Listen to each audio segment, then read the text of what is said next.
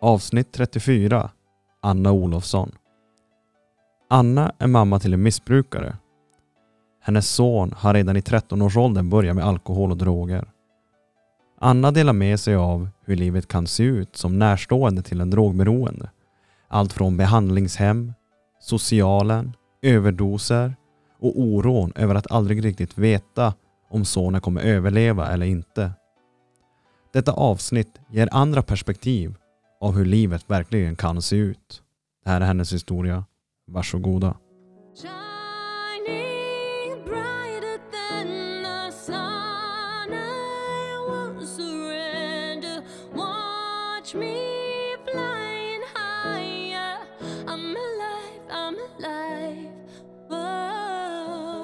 Men vi kör igång.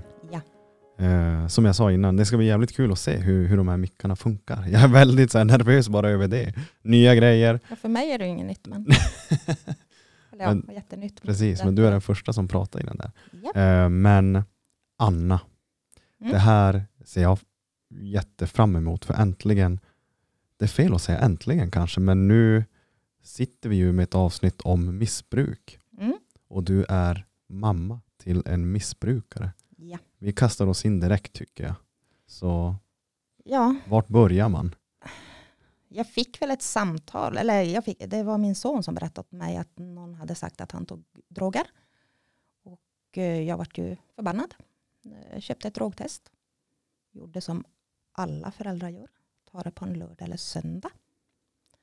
Visar såklart negativt. Barnen vet om. Halveringstider och sånt. Så han tog inte. För alla föräldrar tar under helger. Drogtestar och alkoholtestar. Ta micken lite närmare. Eller om du vinklar den bara sådär mot munnen. Så, jag kollar här nu. Så, och sen tog det några år. Jag tror han var 13 däromkring. Då kom han in i köket vart vi bodde och eh, såg på ögonen att det var någonting. Och då erkände han, och redan innan det hade jag haft en magkänsla och har tagit drogtester med allt negativt. Men då erkände han att han har tagit eller rökt hasch och tagit butangas. Det är ganska tidigt. Mm. Det är jävligt tidigt. De börjar tidigt i Kiruna. Ja. Jättetidigt. Och det kryper neråt. Min, min första tanke är så här. Eh, har uppväxten och familjeförhållandena varit bra? Eh, Liksom mamma-son relation. Mamma-son-relation har varit bra. Vi bodde ju i cirka ett och ett halvt år ute i Nikkaluokta. Mm. Vilket då betydde att vi hade 45 minuters restid hem varje dag. Som Mm. vi satt och pratade jättemycket om. Och vi har varit väldigt öppna med varandra. Mm. Och har varit det fram tills... Ja, egentligen nu är han 19. Ja, tills nu när han kom hem sista gången. Mm. Fram till dess har vi varit öppna.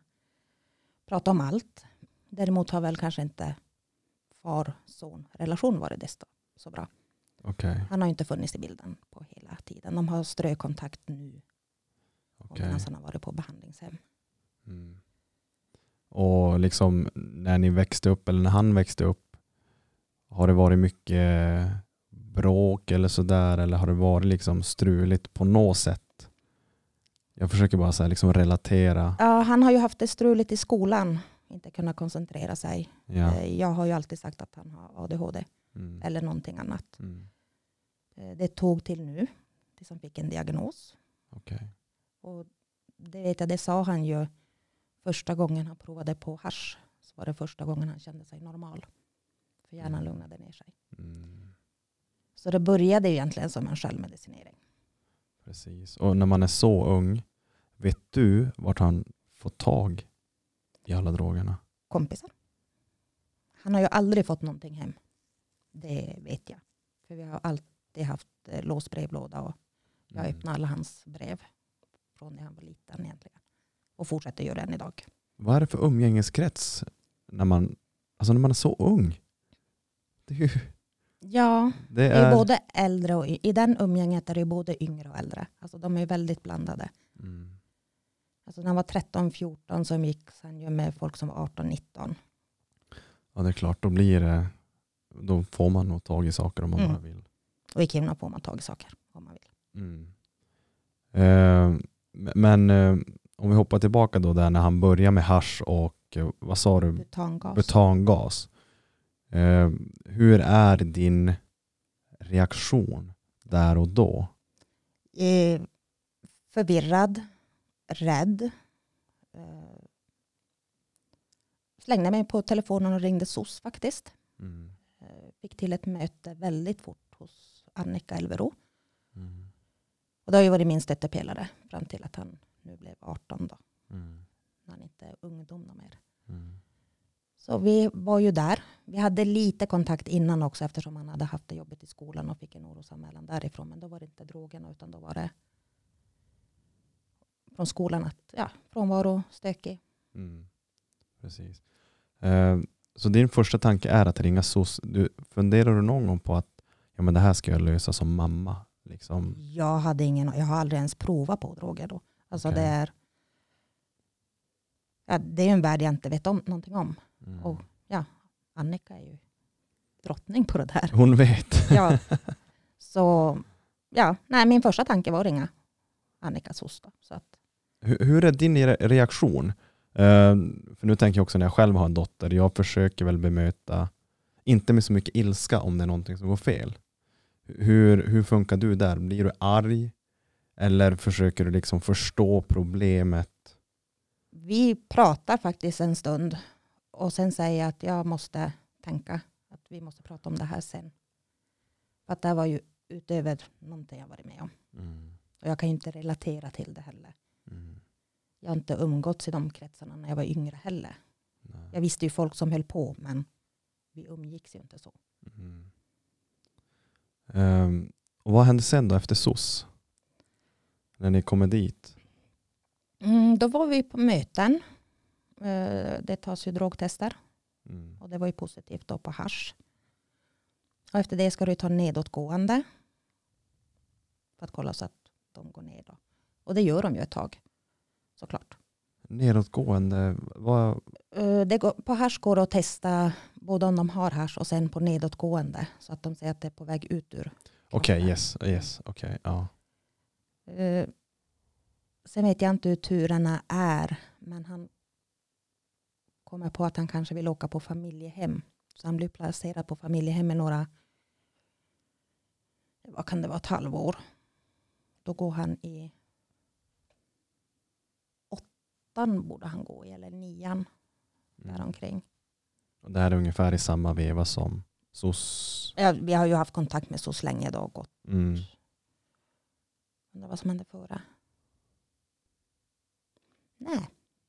Han ringer en, en halv fyra på morgonen. En, och det var inom ban, eller familjehemmet. Borde det ha varit. Jag är jättedålig på år. Mm. Men han ringer i alla fall. Halv fyra på morgonen och upprörd, stressad. Säger att han har tagit en blandöverdos. Så jag sätter mig i bilen och kör. Jag har nog aldrig kört så fort i hela mitt liv. Det var nog två hjul genom varenda rondell. Eh, Kom upp till lägenheten vart han var då och tar, ser ju på honom att han andas men fort. Men kalkylerar lite snabbt över att jag hinner upp på akuten innan ambulansen hinner ner. Mm. Kör upp han och vi får komma in direkt. Då har han en puls på, var den på 106 eller någonting. Mm. Och den ska ligga på 70-80. Mm. Det tar fyra doser Stesolid innan de får ner den. Och sen en extra för att hålla han sovandes. Då. För Mm. vid en överdos ska de hålla sovandes för att hjärnan ska få läka. Okej. Mm. Så då skickade jag faktiskt ett sms åt mina arbetskompisar och chef. Eh, Min son har tagit en överdos, sitter på akuten, kommer inte imorgon. Mm. Det är det enda jag skriver. Kanske skulle jag skriva att han lever också. Men det gjorde jag inte. Kom jag på lite senare och skicka åt dem. Men i alla fall dagen efter då kontaktade jag ju Annika då. För att berätta vad som hade hänt. Och jag hinner faktiskt före innan akuten har skickat deras orosanmälan. Mhm. Och i den orosanmälan så står det faktiskt bara att det står inget personnummer eller någonting, så bara namn, förnamn, ingenting annat. Har tagit en överdos. Så de hade haft lite jobbigt att veta vem det är. Ja, varför gör de så? Ja, de hade väl kunnat ringa säkert och kolla upp det. Men Ja. det var väldigt knapphändig information. Okej. Av vilken anledning är det det? Är det av någon Det vet jag inte, eller om det bara är en miss. Men där hade de inte vetat direkt Mm. vem det gällde. Om inte jag redan hade kontaktat Annika. Nej. Och, eller kontaktat, jag skrev ett, ett sms åt henne att du ringer mig OMG. Mm. Och hon vet att när jag skriver det då är det jäklar. Då har det hänt något. Ja men klart, då vet hon redan säkert vad ni är inne i. Mm. Jo, att- det vet hon. Ja. Ehm, vad, när du säger blandöverdos, vad var det för droger? Det var både uppåt och neråt. Amfetamin, benzo. Eh, De tog inget drogtest då. Men det var det han sa, att amfetamin och benzo. Mm. Blanda med alkohol någonting. Ja. Och sen hade han ju en extrem dödsångest. Mm. Så varje gång som stesoliden som gjorde, gjorde så att han skulle somna så blev ju han rädd att han skulle dö. Så han vaknade ju med tryck. Så det var därför de var tvungna att trycka i han så mycket. Okej. Oj. Ja, jag, får- jag får bara bilder i huvudet. Hur, eh, hur det kan vara. Jag har själv aldrig tagit en överdos. Nej, inte jag heller. Nej, men, och, men, men du som mamma där och, och, och i din roll, hur, alltså, hur, hur vad för sig går i din hjärna nu när liksom överdosen är där? Alltså då är jag ju mest eh, rädd att han inte ska klara sig. Alltså, Ja. det var ju, läkarna visste inte heller. Utan de ville ju bara få ner hjärtrytmen. Mm. Eh, Sen när vi insåg att den var eh, att den hade gått ner och han sov. Då kickade ju reptilhjärnan in att äh, jag måste åka på jobbet. Jag måste göra bort. Jag hade garantier att göra. Jag måste göra bort dem. Mm. Så då åkte jag på jobbet en sväng. Eh, vilket mina arbetskamrater tyckte var konstigt. Mm. Men det var ju bara för att skärma av sig. Ja, precis. Och sen åkte jag upp till akuten igen och satt. Men ja, man kunde inte göra så mycket. Man satt ju mest bara och kollade på honom. Hur länge var han nedsövd? Eh, det höll i sig ett dygn. De hade velat ha honom längre men eh, de kunde inte trycka i honom mer. Så att då fick vi ta hem honom. Mm. Och då hade, fick jag ju hem en pojke med dödsångest och allting. Mm. Och då försökte jag och min syster få tag på psykiatrin. Det är ju inte heller det lättaste. Nej. Men vi fick i alla fall en akuttid i Gällivare. Som vi var på. Och sen ringde jag faktiskt hans pappa. För hans pappa bor inte i stan. Och sa att om man kunde få komma dit. Bara för att komma bort från stan en stund. Då, så Mm. jag får vila. Och det gick faktiskt. Så det var ju skönt. Mm. Är det här lite grann... eh, Tänker du någon gång att du ska försöka rädda han på något sätt? Eller försöker du, eller blir det mer ett avskärmningsbeteende om du förstår vad jag menar? Försöker du som skärma av mer eller försöker du göra allt i din makt för att liksom ta tag i problemet? Alltså jag går ju all in för att eh, ta tag i problemet. Mm. Det går ju inte att skärma av. Eh, det är ju mitt allt. Mm. Så då åkte jag hem. För att eh, lösa saker och ting. Mm. Men då, den, min dåvarande kille hade ju lite struligt med hans familj. Så när jag kom hem så kom vi överens om att eh, det blir för jobbigt för honom. Att eh, jag flyttar ut. Mhm. Eh, så jag flyttade ut också i samma veva. Mm. Men det var också för eh, grabbens skull att de drog inte riktigt jämnt och jag insåg att det här går ju inte. Mm. Så när grabben kom hem hade jag fått, fick jag låna min systersons, han har en stuga jättefin. Mm. som vi kunde vara. Och det, då landade vi ju där efter en vecka. Gick han tillbaka till skolan. Eh, han gick gymnasiet. Första eller andra året. Borde det ha varit. Eh, han går en vecka eller något sånt och ringer rektorn. Och vill ha möte med mig. Med eh, sjuksköterskan. Mm. Och jag frågade vad det gällde. Hon sa nej, hon ville inte säga. Jag sa, men jag kommer inte på något möte om inte jag får veta vad det gäller. Att, helt oförberedd. Mm. Nej, hon ville inte. Jag sa att ja. Och då hörde jag ju på henne att eh, jag vet ju vad det gäller. Så jag sa till henne att du kan inte berätta någonting till mig som jag inte redan vet. Jo, jag tror det. Jag bara nej, det kan du inte. Antingen så berättar du nu eller så kommer jag inte. Ja, hon bara ja, nej, men att det här behöver inte alls vara sant. Men att vi har fått höra att eh, din pojke tar droger. Jag bara jo, men det gör han. Mm. Bara, va? Jag bara, jo det gör han. Att han har tagit en blandöverdos här för en vecka sedan. Eh, Någon, två veckor sedan. Hon bara, vänta jag måste sätta mig ner. Då hade hon ringt typ var det åtta eller tio andra föräldrar.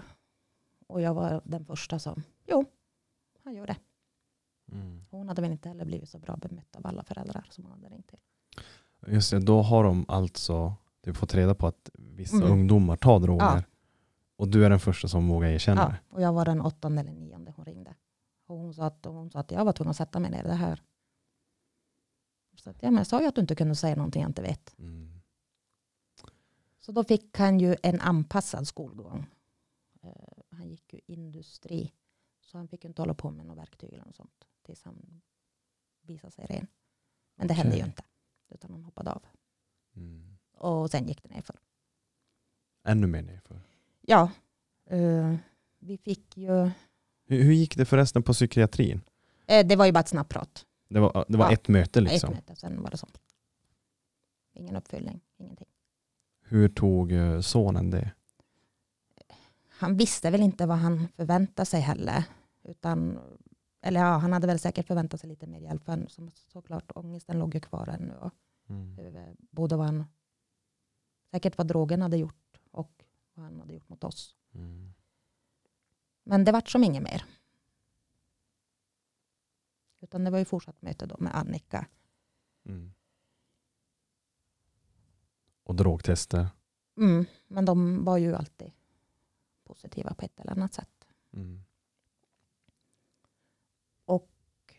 Ja, han var ju på familjehemmet där. Då kom han i alla fall hem i andra terminen i nian. Det vet jag. Mm. För när han åkte dit då hade han icke godkänt i var alla ämnen utom tre. Och där familjehemmet skulle då se till att ja, han kommer till skolan och läsa upp betygen. Och Mm.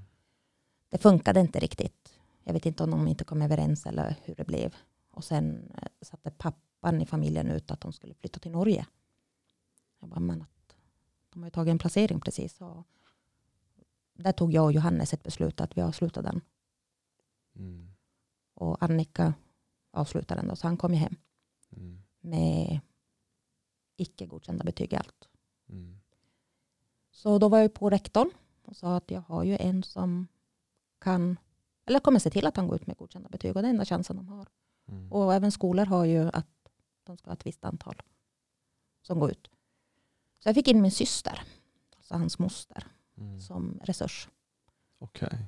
Och då hade de, var det fyra månader kvar Mm. och jobba ihop från sjuan fram till slutet av nian. Mm. Det löste de. Rektorn sa att det var första gången hon gråter när hon skrev på ett betyg. Han gick ut med godkänt i allt. Så på fyra månader? Mm, I nian. Så han kom in på det han valde i gymnasiet sen. Innan Mm. det barkade ännu mer. Vad hände under den tiden när han fixade skolan? Är han ren då? Eh, nej, det är han inte. Han går på hasch då. Bara hasch Nej, och amfetamin. och amfetamin? Eh, Det vet vi inte om. Just under den tiden så hade han ju inte eh, samma drogkontroller. Eh, Min syster märkte ingenting, jag märkte ingenting. Mm. Men vi blev väl lite blind för att det gick så bra. Mm. Och de, vi hade ju ett upplägg att hon hämtade honom då hemifrån oss då. Och sen hade hon sagt åt honom att eh, skolka om du vill men var så, var så rätt fram att du säger åt mig. Han hade ju ingen frånvaro i nian. Inte det heller. Nej såklart, vad fan moster hämtade han på morgonen. Men jag tänker ändå att man kanske, jag menar om man hänger i sådana där kretsar, det är lätt att man kanske börjar slira på nätterna. Eller att man Mm. sticker iväg och man, man hamnar Ja. lite fel även om man har Jo, skola dagen men- efter. Hans moster är inte att leka med. Okej, det är lite annat virke Det är lite moster. pondus där, ja. Så ja. Och sen kommer gymnasiet då med överdosen, mm. blandöverdosen. Men Jag tänker alltså först när man, när man klarar skolan sådär liksom på så kort tid. Det måste ju inge något fruktansvärt mycket hopp. Mm, det gör det. Hur ser sommarlovet ut inför gymnasiet? Det var väl som alla andra i den åldern. Alltså, visst, han var ut, drack. Eh, Men vi hade också en relativt öppen relation. Eh, Mm. Jag vet ju att han är i den åldern att, och tror att han inte dricker, det händer ju inte. Mm. Jag kommer ihåg när jag själv var ung. Mm. Så han sa ju inte varje gång nu, men han var ju smart och sa bara ibland. Och då kollade jag inte. Men jag var ju en jobbig förälder. Jag har alltid varit en jobbig förälder. Jag har varit på UH, hängt där. Mm. Eh, Han sa ju också att det är så svårt att veta vilken bil jag kommer med. För med tanke på vart jag jobbar så får jag provköra nya bilar. Mhm, Så Så du vi- utnyttjar det lite grann kanske? Ja, så när jag hämtade han i backen, alltså det var inte säkert att du kom med din bil utan du kunde ju komma med en annan bil. Mm. Och jag har varit en pain in the ass förälder, varit där och jag har tagit drogtester och, Mm. men i början under helger. Men då var han ju ren. Det, är som att, det känns som att det är på helgerna man kanske spårar ur. Men det var under veckan alltså? Ja, men det är ju för att jag själv är ju uppvuxen med att man spårade ur under helgerna. Ja. Och det är då jag tycker det är störst fara för mitt barn. Mm. Men de är ju inte dummare än tåget. Så de lär ju sig det där och lär varandra. Mm. Så egentligen helgerna är ganska lugna. De vet att eh, föräldrarna är mest oroliga under helgerna. Det är då de kollar. ja, det, det låter helt absurt. Men Gällivare hade ju ett problem att barnen drack direkt, eller ungdomarna drack direkt efter skolan. Eh, Och sen var de ju nyktra klockan 12 när de kom hem. i vilken åldersgrupp då? Då är det 14-15 där omkring. Okej, så högstadiet. Mm. Så har de det beteendet. Mm. Och då är en på en vardag. Och det kunde vara flera dagar i veckan. Men de är ju nyktra när de kommer hem.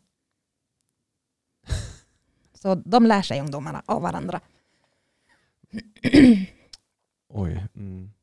Ehm, men något jag, jag vill försöka gräva djupare också i typ relationen. För jag vill få en så klar bild från din mammas sida som Mm. möjligt. Liksom, visst att du är en pain in the ass, men hur går konversationen? Hur, hur, hur funkar snacket med, liksom, med sonen i allt tumult? Vad mer försöker du göra än att bara hålla koll på han till exempel på UH eller komma i olika bilar? Alltså, jag har ju alltid varit öppen sedan det uppdagades att han tog droger. Mm. Så att jag har ju haft fler ögon på honom. Och sen har det ju varit ja, SOS-kontakter. Och till slut så bad jag ju Annika lä- lägga en LVU på honom. Lagen om vård av ungdom. Och vad innebär det? Innebär att han blir tvingad att åka på behandlingshem. Han har inget val. Okej. Eller ja, han hade ju ett litet val. Att antingen åka eller att polisen kör honom. Mm. Men det var inget direkt val så. Nej. Och det var jag själv som bad om det. Att det här går inte mer. Mm. Jag förlorar honom. Mm. Så då vart första i Kramfors vart jag körde ner honom. Ja. mm. Så då, och du berättade också innan att hade han åkt med polisen Mm. så hade han fått åka kommun för kommun. Ja, eller län för län. län ja. för län. Och sen är det beroende lite på hur de har tid. Så det kan ju bli övernattningar på häkte och Så då hade han alltså fått åka polisbil kanske från Kiruna till typ Luleå. Luleå. Mm. Byta Mm. polisbil där. Mm. För att åka med någon annan. Jag visste inte att polisen gör sånt. De har väl en viss personal. Det är väl egentligen kriminalvården. Mm. Men det är ju som under deras. Men då fick du köra ner han istället. Ja, jag, var, jag valde att köra ner honom. Mm. För då kunde vi stannade på hotell en natt. Mm. Och sen körde vi ner. Har han lyssnat på dig mycket annars? Alltså liksom i allt det här? När du försöker prata med han? Eh, jo, det har han. Men eh, droger är ju starka. Ja. Även om vi har haft en extremt bra relation jag och han så är ju drogerna starkare än mig. Mm. Har han någon gång på något sätt kanske visat att han förstår vad han håller på med? Att han gör fel? Jo, det är ju han. Jag tror inte någon som drogar vill droga egentligen. Nej. Eh, Jag, ja. Nej, det tror jag inte. Har han haft Men- perioder där han liksom är ren en längre tid? Eller? Som det är nu så har han ju typ två, tre dagar varit han är hos min mamma. Och, Mm. Sover. Ja. men då sover han ju två, tre dygn. Och sen är han, är han ju på det igen. Hur länge kan du hålla på? Det är ju en vecka, en och en halv. I sträck liksom? Mm. Nu har inte jag sett han på bra länge. Från nu då, sen han kom hem. Och vad är bra länge? Mm. Var det det du sa, den datumen? Nej, den? andra oktober. Nej, jag träffade han två veckor efter det. Mm. Men det var också under en viloperiod. Mm. Sen har inte jag sett honom. Jag har sett honom så snabbast när jag lämnade en medicin hem till min mamma. Han har ju astma också. Mm. Så då var jag dit och lämnade. Men eh, då låg han och sov så att jag sa bara hej. Mm. För du berättade också innan eh, när du hade hittat han liksom med eh, märken i armvecken. Mm. Det var första gången, eller just då var det första gången jag trodde att han tog med spruta. Men eh, sen hade vi en konversation via sms eller på Messenger. Och då sa han åt mig, eller skrev att eh, du vet väl om att det där var första gången. Då fick jag sådär bara va? Och så började jag tänka efter, jo. Och det var ju då när han åkte ner till Kramfors. Då hade han ju ett märke i armarna som han pratade bort åt mig. Och då kom jag på att jag valde att inte ta den diskussionen. Jag visste ju vad det var. Mm. Men eh, han skulle inte åka, sen skulle han åka. Så det enda jag ville var att få honom i bilen så vi kommer från stan. Mm. Och sen glömde jag bort det. Eller förträngde det. Mm. Men då kom jag på, nej. Där var första gången. När han åkte ner till Kramfors. Mm. Och då hade han ju också amfetamin, benzo, hasch. Ja, han hade nog det mesta. Allt utom heroin. Skulle jag väl tippa på. Mm. Har det någon gång gått så långt att det har varit heroin? Inte på testerna. Inte på testerna? Nej. Mm. För, det, för det känner man när man själv har varit där. Jag har aldrig heller testat heroin. Nej. Och det är en sån där, det är, det är någonting man har respekt över. Mm. Och jag kan tänka mig att du vet ju säkert en hel del nu om drogernas Ja, man har ju läst mycket. För förut trodde jag ju att eh, kokain var samma sak som heroin. Jaha. Men det är det ju inte. Kokain är ju som amfetamin fast dyrare. ja. Om man ska förklara det lätt. ja. Men den har ju samma verkningar nästan. Mm. Men jag, trodde, jag har alltid jämfört kokain och heroin. Men det ska man ju inte göra. Hur, hur väl insatt är du i ja, men till exempel hasch? Eh, ja, men vetenskapligt bevisat så mm, visar det sig att alkohol är ju faktiskt värre än till exempel marijuana. Mm. Men hur insatt är du i liksom den faktabaserade världen med just drogerna? När det kommer till att ja, men vad är farligt för min son och vad är inte farligt för min son? Alltså jag drar ju allt. Allt är farligt. Ja. Eh, sen finns det olika nivåer. Men det är fortfarande en, en drog som, ja men hasch, det är inte farligt. Nej men du kommer aldrig sluta där. Mm. Utan du dras ju till tyngre saker och prova på. Mm. Hade, hade, kunde du märka, för när jag hade ett haschmissbruk, eh, för jag anser att bara hasch, det är inte bara hasch, utan för jag kom till det stadiet där jag var tvungen att röka för att bli normal. Mm. Var det samma där i, i sonens liksom, skede? Att man, det var som att jag, jag kunde ha liksom så här, ja men typ om man är bakis, Mm. kan man få lite så här bakisryckningar. Det är ingenting jag har sett. Eh, Eller märkt av på något sätt. Nej, däremot så har jag alltid jobbat åtta timmar. Och sen har vi mötts lite hemma. Och sen har han åkt iväg och var med polare och Mhm. kom hem på kvällen. Mm. Fast man har kollat honom då så det har ju varit himla svårt. Mm.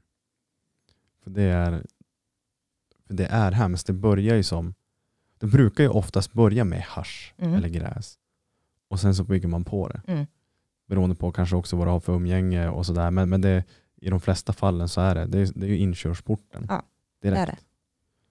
Och- Eller egentligen om man ska dra det hårt så är ju alkoholen först inkörsport. Var det det han började med? Jo, eh, sen blev han eh, bjuden på butangas. Och det var väl en sån där också inkörsport. Och sen kom haschet och sen ja, allt annat har ju bara trappats på. Vad gör butangasen med dig? Eh, stryper syren till hjärnan. Så Det är blir, ungefär som att buffa. Okej, alltså du blir typ bara Ja. knäpp. Men det är också farligare eftersom du stryper ju ena gången kan du dra in i ja, hur många sekunder man gör. Och nästa gång blir det för mycket. Då kan det bli hjärndöd. Mhm. Det är bra också att du säger sånt där för ja, det kanske sitter någon missbrukare och lyssnar Mm. och så bara, men vänta nu, det här kanske inte är så jävla bra för mig ändå. Nej, för där, där kan du ju inte bestämma hur mycket du tar. Mhm. För du får ju ett rus och det är ju för att du stryper syret till hjärnan. Mm. Och du kan ju inte strypa det hur länge som helst Nej. utan att få en skada. Det låter svinhemskt. Sen har ju ungdomarna nu en ny trend i stan. Blanda amfetamin och andra droger i nässpray.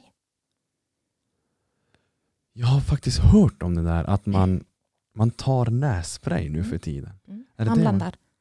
Och du ser ju inte någon skillnad. Du känner ingen luktskillnad. Tro mig, jag vet. Är det så? Eh, det var min son som berättade åt mig ganska nyligen faktiskt. Och eh, då hade jag en nässpray jag själv har köpt. Plus hans nässpray. Som han sa, det var amfetamin. Luktade, luktade ingen skillnad. Eh, hällde upp i två snapsglas. Du såg ingen skillnad. Jaså? Jag hade extremt mycket nässprayer i lägenheten. Eh, Sådär, som jag inte har tänkt på, för han har ju allergi Mm. och husnuva. Så det är inte konstigt att vi har nässprayer hemma. Nej. Det är ungefär som Lypsyl, man lägger dem lite här och där och så köper man nya. Jo, precis. Men det var några stycken som jag bara slängde utan att... Visst, jag hade kunnat testa dem med en multisticka vad det var, men eh, för mig är det inte noga. Jag Nej. vet att det var i dem. Precis. Fan vad... Ja, det har inte jag varit med om, jag har bara hört talas om det. Mm. Men är det bara amfetamin man blandar i då? Nej, allt som går att lösas upp.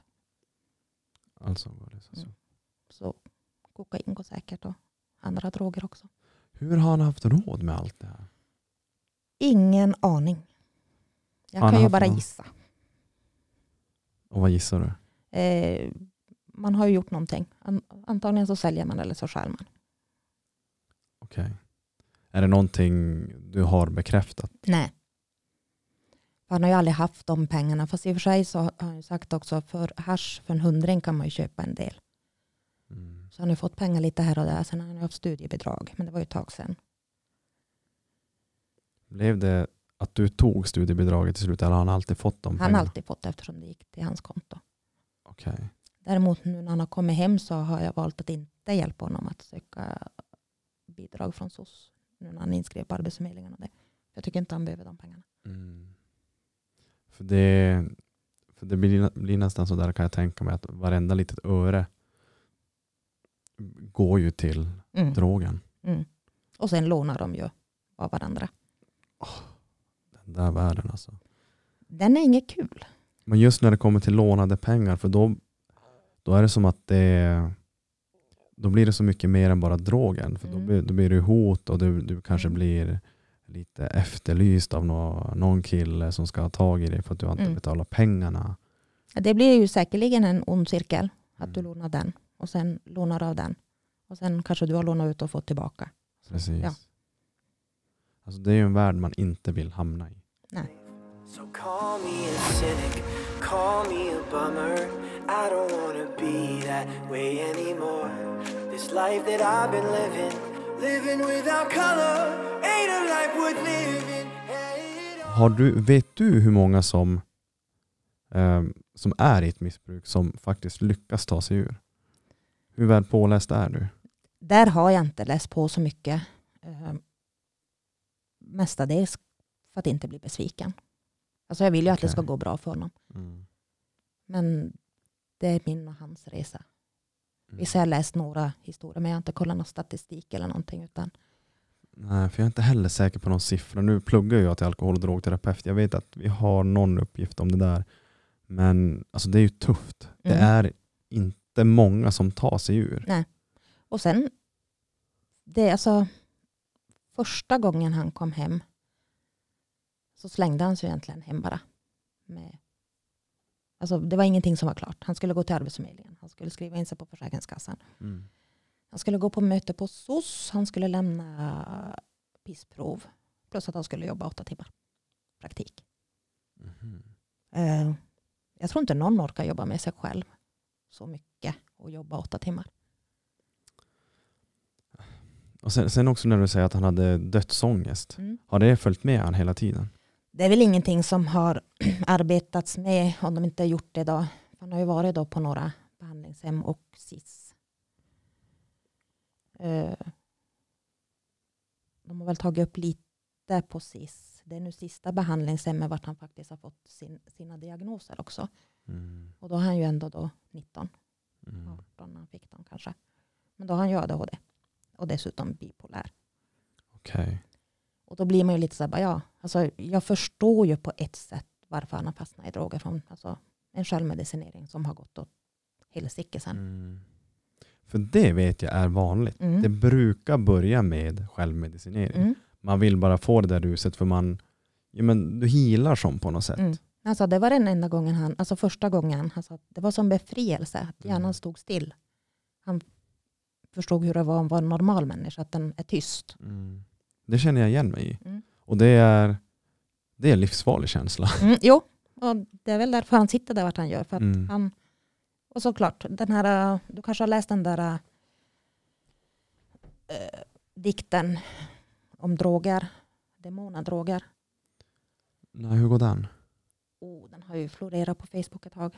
Det är att testar man en gång så är det nog ingen fara. Testar man två så är man fast. Och att han alltid håller ens hand. Då. Den stämmer ganska bra. Ja just det, det var någon Mm. lång text va? Jo.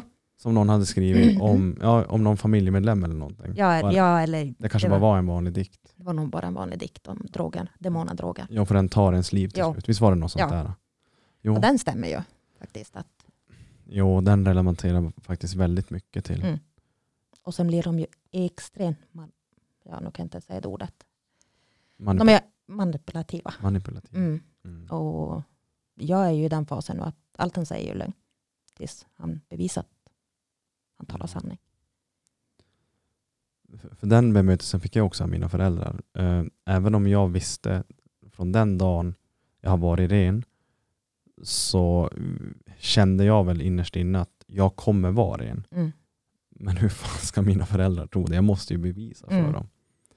Och då måste man på något sätt svälja det. Mm. Att, eh, att de kommer vara besvikna på mig länge. De Mm. kommer vilja att jag bevisar liksom i praktiken, inte bara snackar att jag är ren. Och just nu har jag ju mycket snack och liten Mm. verkstad från honom. Och den, alltså jag kan bara tänka mig hur jobbigt det är att leva i den, men kan man säga förnekelsen? Jo, för som sagt jag tror inte han vill droga. Nej, Men ja, jag tror inte han tycker att han har ett problem heller riktigt. Att precis. han har under kontroll. Man skönmålar det lite Jo. grann. Och sen lever jag i en ständig skräck just nu. Alltså telefonen är min värsta fiende egentligen. Mm. Alltså, jag tror inte jag har hört min väckarklocka på de här senaste åren. Och då är den ställd på fem. Jag har sagt vaknar jag fyra eller efter, då kliver jag upp. För den ringer ändå fem. Mm. Men ja, jag har aldrig hört den på bra länge. Och sen är man ju rädd att det händer någonting och att man missar det. Så vaknar jag flera gånger på natten och kollar telefonen. Mm. Och eh, ja, man vill inte missa någonting. Och ringer någon så blir det så här, och helst om det på natten. Bara, shit, nu har någonting hänt. Jag vet, mamma min ringde ju. Då hade hon ringt och pratat med SOS. Och då hade hon satt numret på skyddat och ringer till mig sen. Mm. Jag fick en skyddat- utskällning. Skyddat nummer mitt i natten. Eller på kvällen, där var vi nio. Men då fick hon höra. Så där gör hon inte. Nej. För det är ju polis, ambulans och sånt där som ringer Mm. med skyddat. Och det tänker jag också, polisen. Har de haft någon del i allt det här? Nej. Ingenting? Ingenting. Han har aldrig varit där. Ingen domar? Nada. Tror du polisen har koll på honom? Det tror jag. Nu när han är över 18? Mm. När ansvaret kanske läggs mer över på polisen? Eller är det fortfarande SOS som kan? SOS har ju en viss, men det är ju eh, han ska, alltså det är bara att han, om han vill. Han kan ju neka att gå dit. Mm. Allt är ju nu av hans eget intresse att gå. Det är ingen som kan tvinga honom. Nej. Har du pratat personligen med polisen? Det har jag inte. Eh, det är en tanke jag har haft. Men det är ett stort steg att gå dit. Känner, känner du att lite grann att fan jag sätter dit min egen son? Jo. Och f- kanske få lite skuldkänslor? Det får jag. Men däremot så nu känner jag ju folk inom polisen och jag vet ju också att de, de har ju hört hans namn. I, i de här kretsarna? Mm. Nu får ju inte de säga något mer så att ja, Nej precis. men eh, hans namn är nämnt. Det är det. Mm. Och det är ju inte så konstigt. Någon gång kommer de ju. Alltså, håller man på med droger så åker man någon gång. Mm. Och då blir det ju, då blir det ju böter. Mm. Beroende på nu. Alltså, det hade ju nästan varit, alltså för mig är det, jag hade ju en tanke när det var som jobbigast att eh, ibland önska att polisen tog honom. Eller att han, han tog en överdos. Inte att han dör, men att han hamnar och får ett tankeställare. Ja just det, för det finns ju faktiskt de som gör det också. Mm. Tar en överdos och sen det som, Slutar. Precis. Så jag har ju väl gått igenom alla, alla faser i det där. Jag har varit arg, ledsen, nu är jag mest rädd. Mm.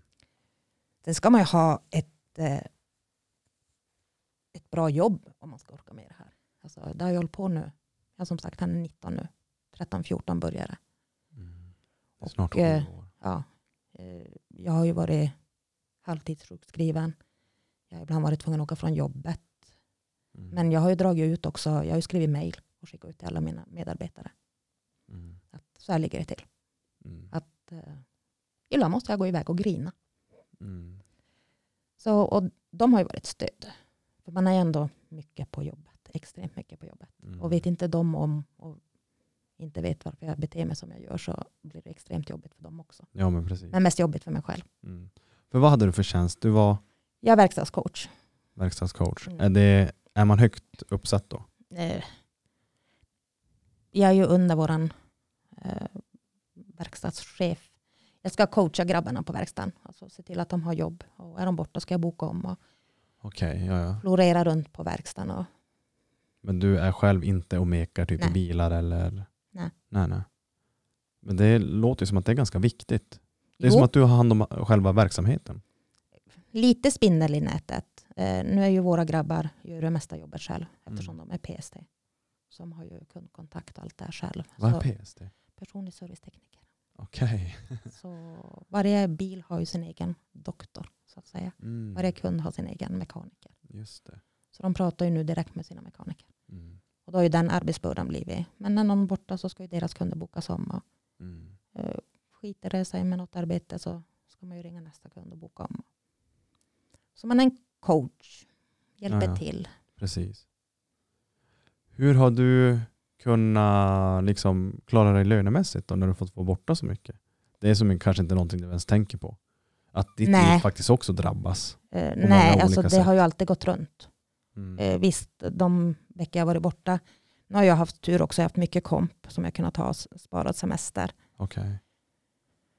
Så det har ju som inte direkt påverkat. Så jag har ju klarat livet med räkningar och allting. Precis. Ja. För det kan ju faktiskt ja, men det kan ju gå illa även för dig också. Jo. Men och skulle nu göra det så har jag ju min familj. De skulle ha ställt upp. Ja, ja. Och jag har ju alltid klarat räkningarna. Sen kanske man har fått låna pengar till mat. Eller alltså i slutet ja det har varit så. Liksom. Jo, det har ju känts. Men du vet, från ena månaden till den andra och ställa om sig till en mindre inkomst, det går inte. Nej, det är faktiskt svårt. Mm. Beroende på vad du har för liv. Mm. Men man är ju van. Så nej, nu har det hänt vissa månader man har fått låna Mm. för att klara resterande. Eh, På de här behandlingshemmen, hur, hur länge kunde han sitta där? För då måste ju du vara ren va? Visst är det så? Mm. Eh, Kramfors var han över sommaren. Eh, det var ett tolvstegsprogram. Eh, mycket Gud, prat. Mm. Passade inte riktigt honom. Känner det igen. Eh, hittade ett i Pajala då, som Mm. flyttades dit. Eh, verkade bra.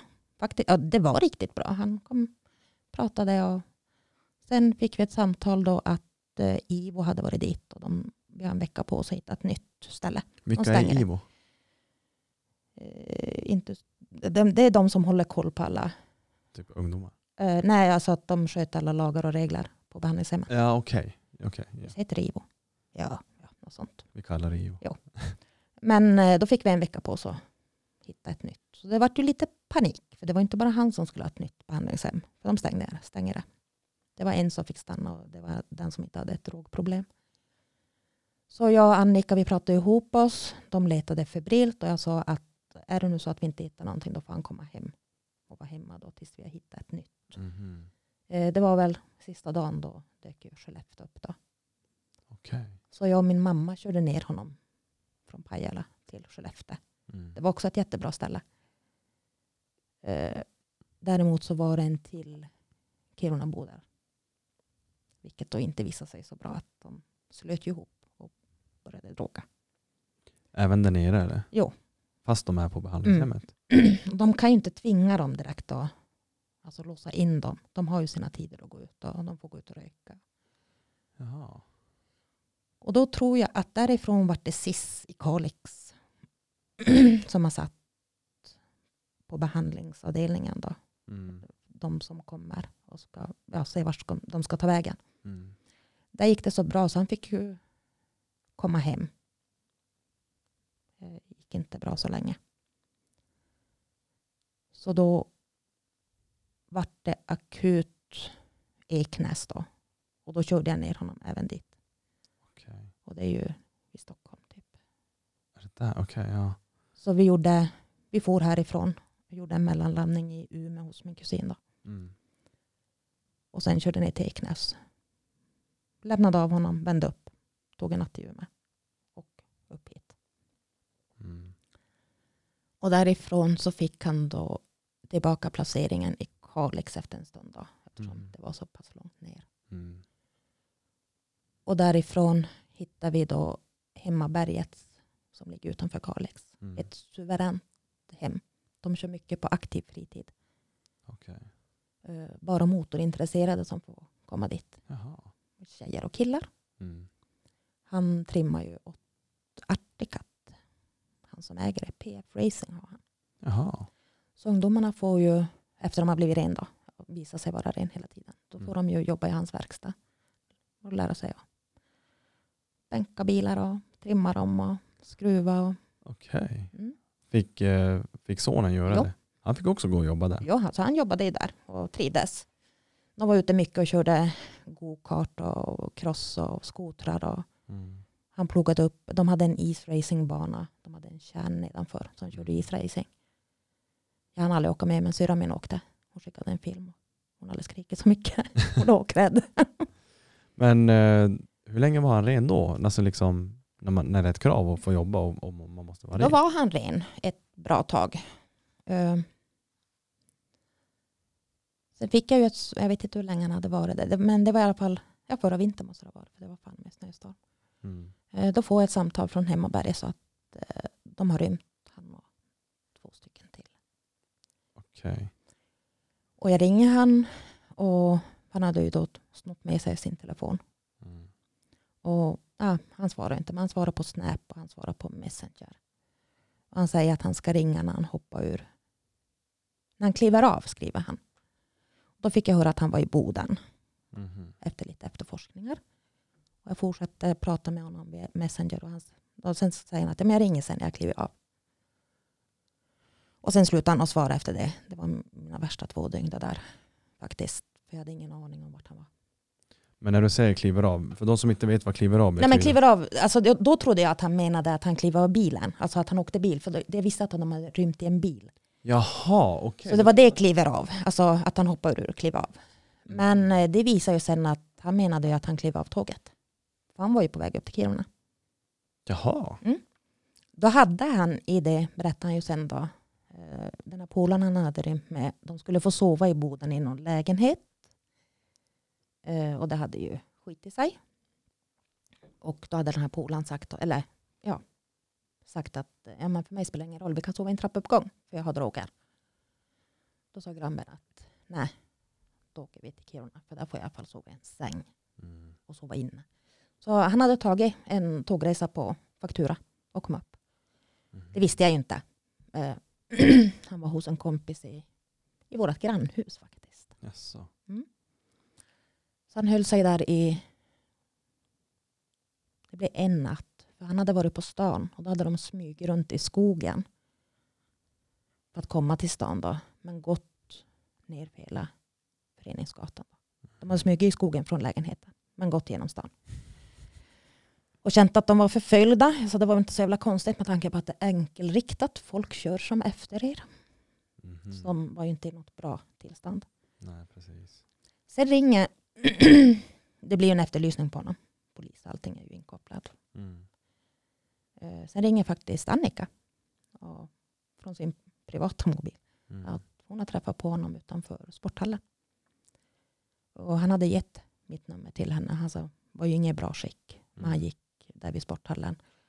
Och då var jag faktiskt på väg upp för Runabacken. Så jag kör ju dit. Mm. In på kiosken, där hittade honom inte. Och då fick jag så att, nej, undrar om han kanske är på väg hem. Så jag kör bara vanliga vägen, då ser jag ju honom. Mhm. Och kör in framför honom. Lite för fort så jag på plocka snöhögen. Men han hoppade i alla fall in i bilen. Utan problem. Hade han med sig några vänner då? Nej, då var han ensam. Eh, Det var snöstorm, kallt som fan. Så han frös ju. Och sen satt jag bara att jag, alltså, jag vet inte vad jag ska göra. Alltså, jag har ju han i bilen. Så jag kör till morsan min. Och där ringer jag Annika och säger att ja, men jag har honom, honom i bilen. Vad gör jag nu? Mm. Ja, då är det ju två val igen då. Poliseskort ner till eh, Hemmabergets. Och det vet vi inte när det kan ske. Det här var ju under en helg. Om jag inte missminner mig. Mm. Det vet vi inte när det ska ske. Att ja, han får ju gå då. Bara, Nej. Så sa Annika att "Ja, jag kör ner han. Och hon hon var ju inte i tjänst då utan hon var ju ledig. Mm. Så hon sa ju att ja, men då får jag ringa upp ansvarig då så att han tar tillbaka efterlysningen så vi inte blir stoppade. Det hade Ja, blivit ja. lite dumt för mig. Jo, precis. Ja. Han efterlyst person i bilen. Så hon, drog till, hon fick dem att dra tillbaka eh, efterlysningen då. Sen körde jag ner han till Kalix på kvällen. Mm. Eh, så jag var väl hemma igen i stan vid tre, halv fyra på natten. Mm. Det var en tuff resa. För han var ju inte i det bästa skicket. Nej, alltså nästan ej närvar närvarande säkert. Alltså helt. Ja, han såg ju, han, träden förföljde oss. Så. Men det blir så också när man kör med bil att den svischar förbi. Mm. Och, ja. Det låter som att han alltså levt med, det blir ju så också när man tar mycket droger, men alltså den här paranoida sidan. Mm. Och- Förföljelse. Och, då, och då blir man bara ännu sämre. Mm. Ja, man, Vi var ju till lägenheten en sväng och hämtade eh, grejer. Och då fick han ju för sig att det var folk i bilarna utanför som väntade på honom. mm. Helt översnöade. Men det var folk i dem enligt honom. Så vi fick ju smyga ut. Så du fick spela med där. Allt för att få honom i bilen och få ner honom Ja. till behandlingshemmet igen. Det var väl, alltså det var ju ändå min tanke. Det var ju bara, Mm. det är bara att få in honom i bilen. Och så, så länge vi har lämnat stan så är det ju lugnt. Han har gjort två rymningar. En från Hemmaberget och en från Pajala. Men Pajala hade han lite otur. För jag, min syster och mamma var på väg ner och pratade med honom om vad han har tänkt med livet. Då. Mm. Och då ringer de att eh, han har stuckit. Så vi ringer upp honom och frågar vart han är. Så han säger ju vart han är. Så vi tvärvände ju. För vi var ju ändå på väg ner. Mm. Så vi sa att vi tar med honom ner. Då var det, men då hade han ju också tagit. Och då såg både jag och min syster att han var ju på väg, alltså när vi stod och pratade med honom vart vi skulle plocka upp honom.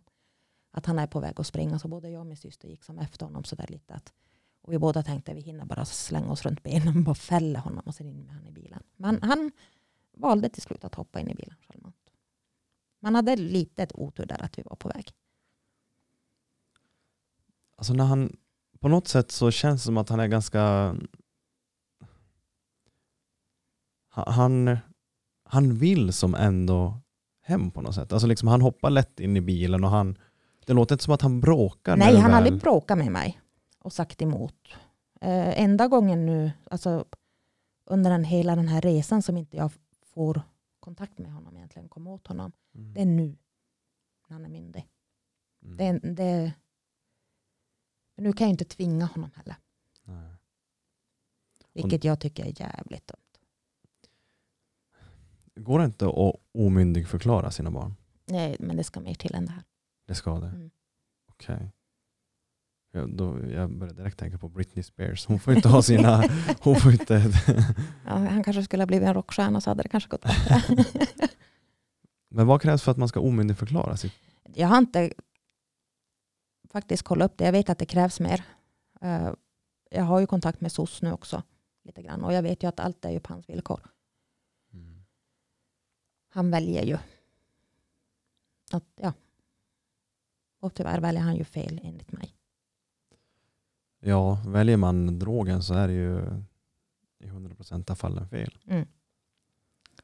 Eh, Det, det jag gläds över det är väl att han i alla fall åker hem till morsan med och är där eh, två, tre nätter. Alltså de två nätterna han är där, då har jag lugn.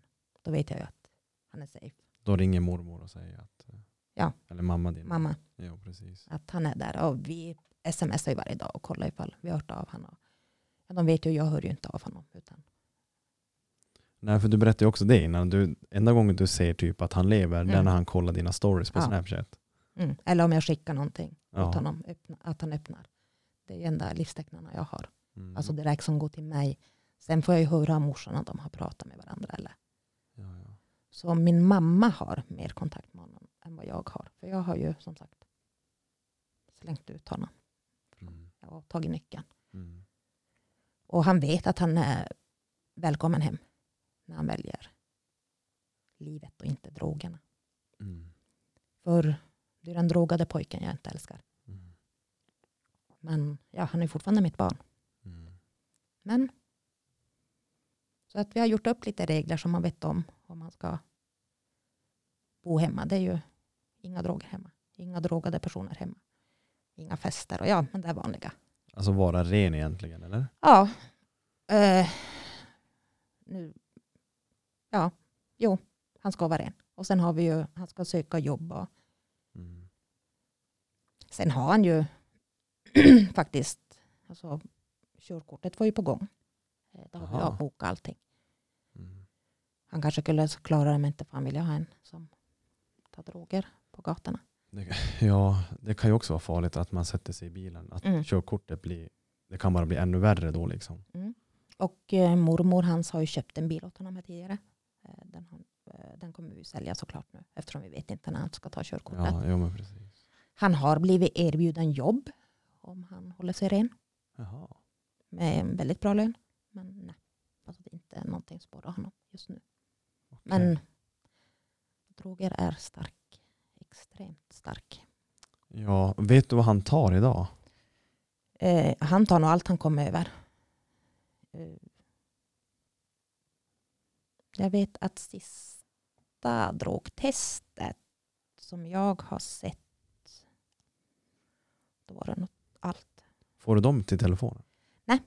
Jag har foto av. Du vet minnet. Hur gammal är du? 42. 42?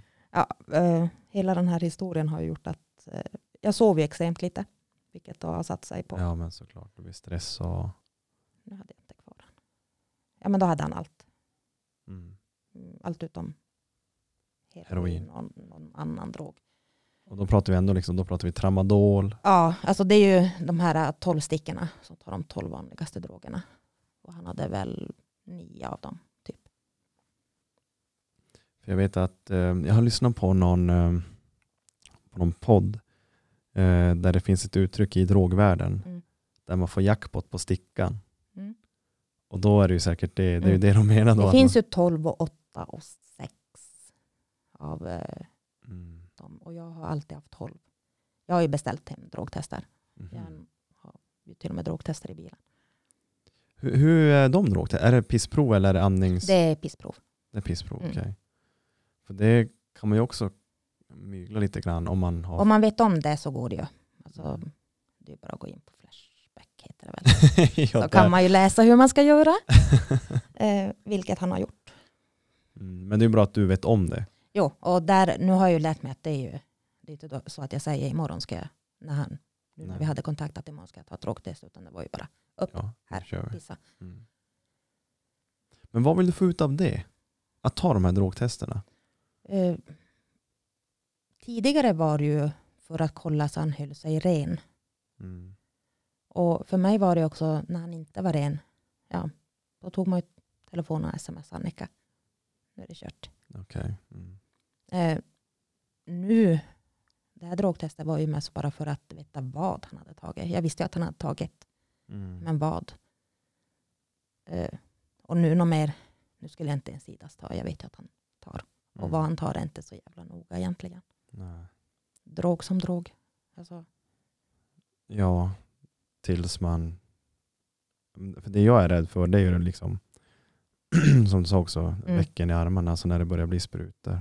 ja, och det är ju eh, det han tar i dem, som han har sagt i alla fall, är ju amfetamin. Mm. Det är ju ganska farligt ändå. Du har ju inte samma... Det är inte lika lätt att dosera när du det rakt in in i blodet. Nej, precis. Och där är det också du. Och sen vet du inte vad du har köpt heller. Mm. Du kan ju lika gärna ha köpt skit. Och sen också just det här om man nu sitter med, sitter man med ett gäng och så byter man sprutor. Det är ganska vanligt att, Ja, fast där har- jag hört, där är han väldigt noga. Han använder bara egna. okej, Och Än så länge, kanske man ska säga. ja. Kanske kommer en dag han inte ha med sin egen. hur fan får man tag i sprut? Eller man beställer bara eller köper av någon eller? Det är också bara, Jag tror alltså, jag undrar om inte de går att köpa på apoteket eller någonting. Mm. Alltså jag vet ju själv, jag tar ju p-spruta förfylld. Och ja, jag får med mig en spruta hem. Okej, ja. Som jag, alltså, jag hade kunnat skölja ur dem också. Använda dem igen. Okej, velat. just det. Ja. Så jag tror inte sprutor är så svårt att få tag i. Men det kanske inte är det. För jag, jag har aldrig hållit på med sprutor och jag har inte varit så insatt just sprut. Nej, in, Injektion. inte jag heller faktiskt. Nej. Jag har bara sett blåmärkena efter dem. Ja. Och en grej jag också tänkte på, när han får diagnosen ADHD, Mm. får han medicin då? Nej, för han ska ju, han får ju bipolär också. Ja, just Det är ju första medicinen han ska, det ska ju stegas upp. Mm. Och när han har stegat klart med den ska han ju för, få ADHD-medicin. Och nu finns det ju ADHD-medicin som inte har amfetamin i sig. Vilken är det? Nu vet jag inte vad den heter. Det var, han fick ju träffa överläkaren för psykiatrin i Kalix. Mhm. Och han sa att det fanns. Ja. Nu har inte jag kollat upp den med för den blev ju aldrig aktuell. Okej. För han började med bipolär. Eh, fick han välja ut av fyra mediciner. Den hade ju biverkningar som alla andra mediciner. Men Mm. det gick bra i början. Sen fick han en av biverkningarna. Det var ju klåda, extrem klåda. Mhm. Så han slutade med dem. Och hade, när han kom hem från hemmaberget så hade han en bokning till psykiatrin i Gällivare. Eh, Vilket vi inte visste om. Mm. Så han missade ju den eh, tiden och blev utskriven från psykiatrin. Mhm. Så nu har min mamma då jobbat som tusan för att för då hänvisade psykiatrin tillbaka till vårdcentralen. Så ringer vårdcentralen och vårdcentralen tycker det är sjukt för att han har bara missat en tid. Att det enda de kan göra är att skriva en remiss Mm. som sen tar då tre månader innan han får en tid hos Mm. psykiatrin. Och han har ju ändå en färdig diagnos. Mm. Men nu har de visst fått tid efter mycket om och men. Så någon, om det var den här veckan. Jag har faktiskt ingen koll där. där är det, eh, min mamma är guld värd. Hon Mm. har ju skött allt sånt där nu med läkare och Mm. Tror du hon kan ha större inverkan på sonen än vad du har? eh, han har till och med sagt att eh, han svarar eh, när mormor ringer för att hålla henne lugn. Så att hon kommer ju åt han lite mer än vad jag gör. Mm. Han vill i alla fall hålla henne lugn. Hon Okej. är ändå 70. Mm. Så han inser väl att man kanske inte ska stressa henne för mycket. Men där börjar det också svaja lite nu ju längre tiden går.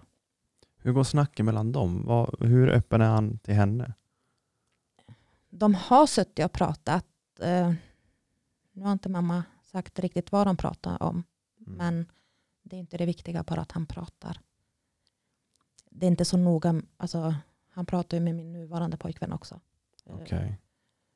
Och han har inte sagt åt mig vad de pratar om, utan det är mellan dem. okej. Och jag vet ju, skulle det nu vara livsviktigt så hade jag ju fått veta. Ja, ja men precis. Och jag har inte Idas fråga heller. Utan det är ju mellan dem. Så länge han pratar med någon så är jag nöjd. Mm. Sen behöver det inte vara med mig. So call me a cynic, call me a bummer. I don't wanna be that way anymore. This life that I've been living,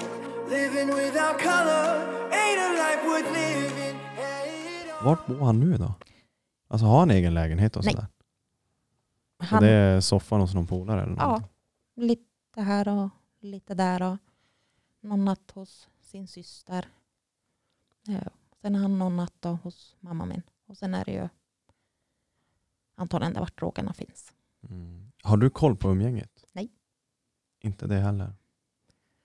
Nej, eh, jag har hört vissa namn. Eh, Men det, alla namn kommer inte upp igen. Så alltså, de byter ut lite. För de drogerna orkar inte hålla på hur länge som helst. Ibland måste de ju tända av. Mm. Och då är det säkert någon som fortsätter då, så det går ju runt lite. Precis. Byter, ja. Precis som han gör hos mamma min och vill upp sig. Mm. ja. Och sen på det igen då. Alltså det, det är så tragiskt på något sätt. Eh, att man kan hålla på en eller en halv vecka och sen bara två dagar vila upp sig och sen på igen. Mm. Och, och, och Men det är ju demonen. Alltså, han är ju extremt stark. Han går ju över allt. Det finns inget som är viktigare än droger. mm, Och då har ju ändå vi en väldigt stark familjerelation. mm, Och då är det inte bara jag och han utan min mamma, syster och en moster och min mormor. mm, Och sen kusin, två kusiner då. Så att vi är en stor, och det anser jag som familj. Men eh, när drogen är starkare än familj så då, då är de starka. mm. Va, vad vill han med sitt eget liv då? Vet du? Alltså vi har ju pratat om det och han vill ju ha jobb. Eh, Han vill jobba med händerna. mm, Svetsa tyckte han ju var kul för då ser han ju resultat direkt. mm, Eh, Snickra, eh, nu har han ju jobbat med motorer. Det han också var kul. mm, Så han vill ju och vi har ju pratat mycket om det. Även nu. Just innan han kom hem och när han har varit hemma. Så vill han ju jobba. mm, Och jag tror inte han vill hålla på med droger utan den är bara för stark. mm. Han har ju hela livet framför sig. Han är så pass ung än. Mm. Jag har ju, undrar när jag sa det, pratade med skolchefen. Jag var dit på möte och då sa jag att det skulle vara obligatoriskt drogtester från årskurs sju. Varje termin. Mm. Men det var visst, det var inte möjligt för att det var deras ingreditet. Eller vad man säger. Precis, jag tänkte, ja. jag tänkte Men det, om föräldrarna skriver på. Alltså, mm, Jag hade lätt, alltså tänk hur många barn vi hade kunnat rädda om vi hade haft det i skolan. En gång varje termin. Mm. Man får ju höra att vissa skolor är ju värre än de, andra, alltså på högstadiet. Mm. Men nu har vi ju höga lid som ett stort problem. Är det det ännu? och eh, det är väl höga lid som de pratar mest om nu. Och sen har de börjat prata om vargen. Vargen också? Det, jag försöker hålla mig uppdaterad. Mm. Så lyssna. Som med i föräldragrupper på Facebook. Mhm. Vad, hur ser problemsituationen ut på till exempel Högalid? Vad är det som är? Alltså där är ju mycket stök, mm, mobbning. De har ju satt upp eh, snubbelband i trappen. Va? Ja, och sen har de ju haft en eh, överdos där. Det var väl ett ja, det år var, sedan, väl- ett det var år väl sedan. förra vintern tror jag. Ja, Amfetamin Mm. tror jag. Och en amfetamin. väldigt ung tjej. Mm. Så det går ju neråt. Och, alltså det man som förälder inte kan göra det är att trycka huvudet i sanden. Mm. Alltså som jag har gjort, ringt till föräldrar. Det är inte de trevligaste jag pratar med heller. Visst, vissa tog det bra, men andra var det ju mer otrevligheter som kom. Och då valde jag att sluta ringa. Jag sköt neråt så skötte jag mitt.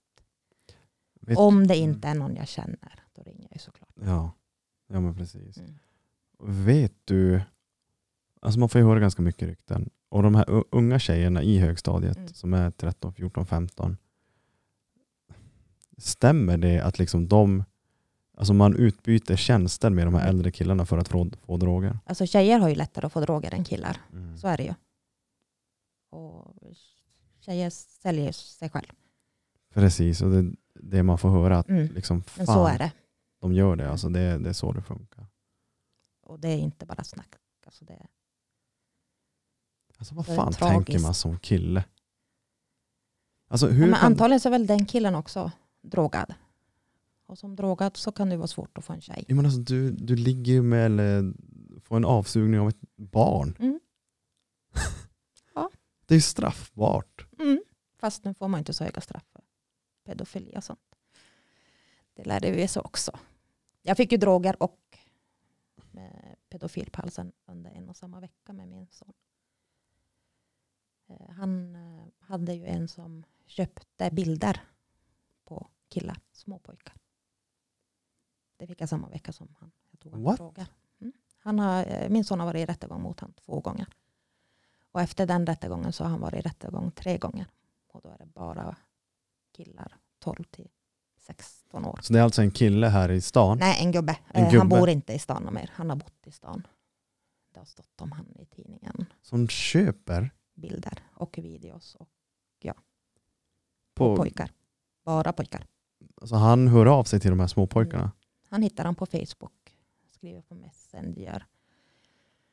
Eh, han har ju hotat mig också. Så vi ska ju upp i rätten nu i december. Du kanske läste NSD om de här två kvinnorna som blev trakasser- trakasserade av en man.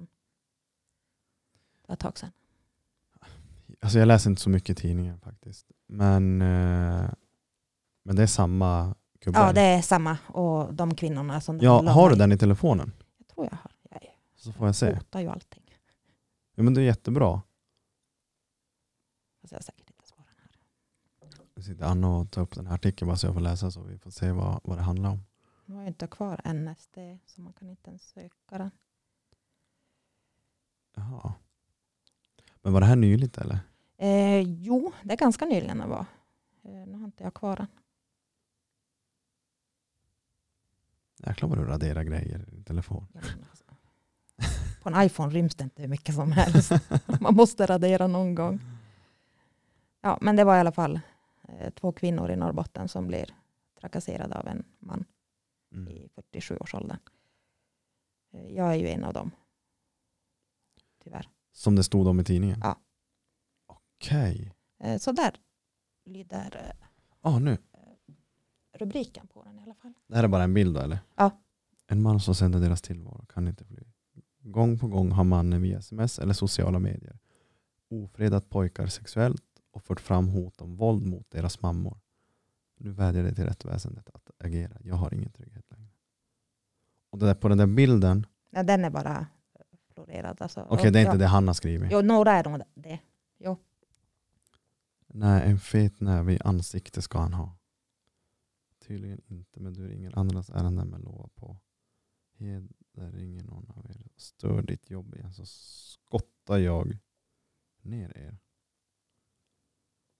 Är det det om dig? Samejävel? Jo. Som skäms för namnet.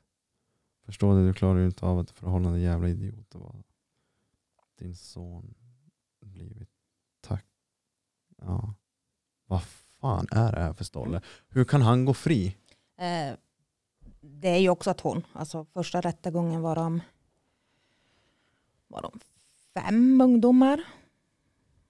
Eh, han fick eh, skadestånd då, mellan 8 och 10 000 till varje barn. Eh, och så fick han tre månader som han överklagade och fick villkorligt. Andra rättegången vi var på, lika många ungdomar, bara andra ansikten. Eh, mellan 8 och 10 000 i skadestånd, tre månaders fängelse. Men alltså det är ju återfallsförbrytare. Och sen har det varit två eller tre rättegångar efter det. Och han sitter inte inne. Nej. Och jag tror aldrig han kommer sluta. Så. Och där är också en sak öppen med. Och det är därför han hotar mig. Ja. Sista var ju ett rent dödshot som han skickade. Men kan man lita på de här hoten? Det, Det vet som... man ju inte. Nej. Han har ju också problem med, med alkohol. Och Mm. man vet ju inte. Han är dömd för att ha skickat in en kniv i dörren hos sitt ex. Backa på hennes bil. Så att ja, man vet ju inte. Ja, man ser tendenser. Mm. Att det kan Ja, hända det något. kan hända. Så. Alltså han har ju anmält några gånger. Det är väl bara Fan. den här gången som egentligen går någonstans. Vad säger polisen då? Att jag inte är den enda. Okej. Mm. Mer då? Liksom Nej, alltså, de kan ju inte säga så mycket. Det, nu är vi den här rättegången, då har vi tre stycken äldre då. Mhm. Det är olaga hot som vi går på, Mm. alla tre. Så det är mycket i livet. Så det kommer kanske sluta med bara med skadestånd? eller Ja, någonting. och minst det.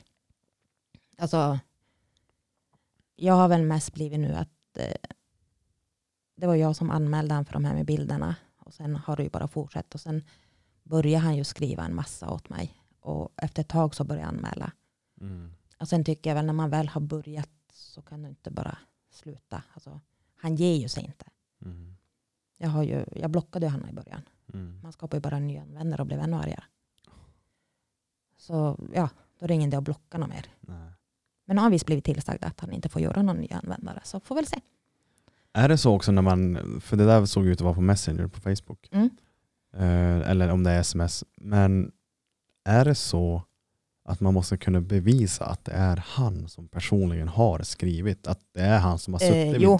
det. Eh, nu har han ju skrivit mycket så att det kan, alltså man ser att det är han. Okej. Sen har han ju skickat sms också från ett nummer som inte var kopplat till någonting. Eh, Mm. Tyvärr var det kopplat till, till hans swish. Eller bra för mig. Ja, ja, då har man ju. Så jag skulle bara swisha en krona. Då fick jag fram numret. Eller vem det var som hade kontot. Mhm. Mm. För då kan han kanske sitta och säga bara, "Ah, men det är inte jag som har skrivit. Nej, men där kunde jag, Ja, och där var jag hos, då var ju, såg ju polisen också. Man, man behöver inte godkänna den där kronan. Då får du namnet på vem du ska swisha till. Just ja. Mm. Ja, den man ska skriva in koden. Just det. Ja men fy fan. Fan vad Så- vidrigt. Ja, så där var det lite mycket. De, Nu kanske jag också får hot här för att jag trött här i podden. Bring it on äckel. ja, när, han verkar, när han ska hota någon så verkar det mest vara tjejer. Okej. De tycker väl de är svagare. Eh, när det gäller bilder så vill han ju bara ha på killar. Men du är för gammal. Jag är 28. Ja, Fan, tur. ja nej, så det Det var är också ingen en historia. babyface här inte. ja men fy fan. Och, och då är det liksom, vad sa du, 12 till 13, 14 år? Ja, jag tror yngsta har varit 11-12 som jag sett i rättegång mot honom. Upp till en 16, där börjar det vara lite, För gammal. och då är det bilder med videos. En sån där människa kommer ha det jävligt tufft på kåken. Jo, eh, han satt ju inne tre månader, men det var ju på specialanstalt. Precis, man skyddar dem Ja. där. Släng in dem på Kumla.